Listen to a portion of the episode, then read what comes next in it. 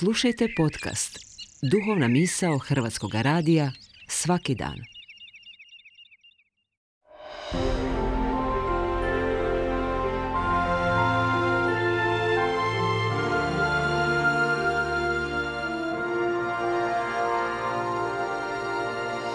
Duhovna misao. Urednica je Blaženka Jančić.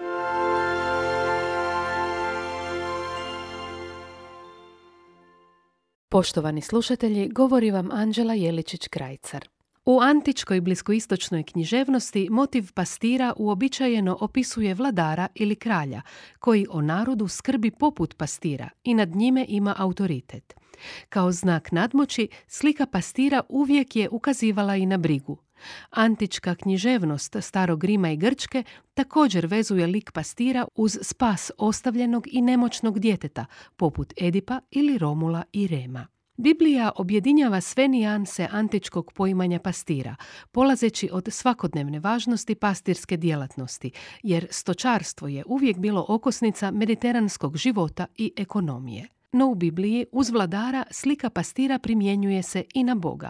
Samim time ona donosi nešto novo i zadobiva idealno značenje ljubavi i brige, koja se u Novom Zavjetu očituje u vrhunskoj slici sebedarija i žrtve. U Svetom pismu govori se i o nekim lošim pastirima, koji umjesto brige o narodu brinu samo za sebe. Ne moraju li pastiri napasati stado, pita se Ezekijel prije više od 2500 godina. Mlijekom se hranite, vunom odjevate, ovnove tovne koljete, a stada ne pasete. Nemoćnih ne krijepite, bolesnih ne liječite, ranjenih ne povijate, zalutalih natrah ne dovodite, izgubljenih ne tražite, nego nasilno i okrutno njima gospodarite. Ezekijelov slikoviti govor ocrtava društvenu i političku nepravdu po kojoj su oni na istaknutim pozicijama u društvu, kojima je bila povjerena briga o narodu, sve svoje snage uprli u brigu za sebe i svoje blagostanje. Nisu svoje poslanje shvaćali kao pastirsko poslanje čuvanja povjerenih im ljudi, već kao privilegiranu poziciju za sebe. Jeremija će tomu dodati da su pastiri njegova vremena izgubili pamet i više ne traže Boga. Zato su doslovno opustošili narod, zgazili nasljedstvo i dragu baštinu pretvorili u pustinju.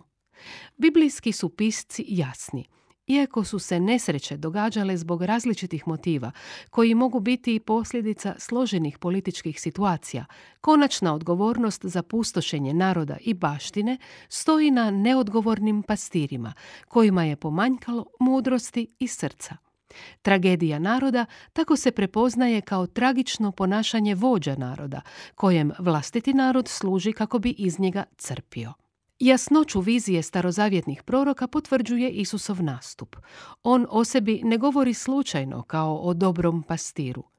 U Isusu se ponajprije očituje ispunjenje starozavjetnih proročanstava. Potražit ću izgubljenu, dovesti natrag zalutalu, povit ću ranjenu i okrijepiti nemoćnu.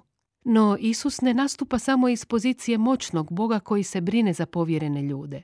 Isus je dobri pastir, ali Isus je, a to čitamo iz današnjeg ulomka iz knjige Otkrivenja, istovremeno i jaganjac koji svoj život daje za svoje ovce.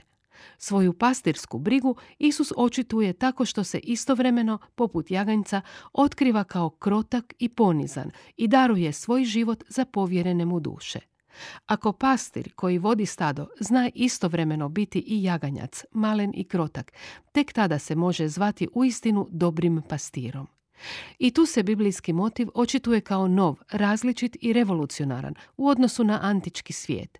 Stapajući sliku pastira sa slikom jaganjca, Isus mijenja poimanje vladanja i upravljanja u služenje i darivanje. On ne zapovjeda, već ga ovce slijede samo zato što poznaju njegov glas, a on ih vodi na izvor života, tamo gdje Bog otire svaku suzu s očiju.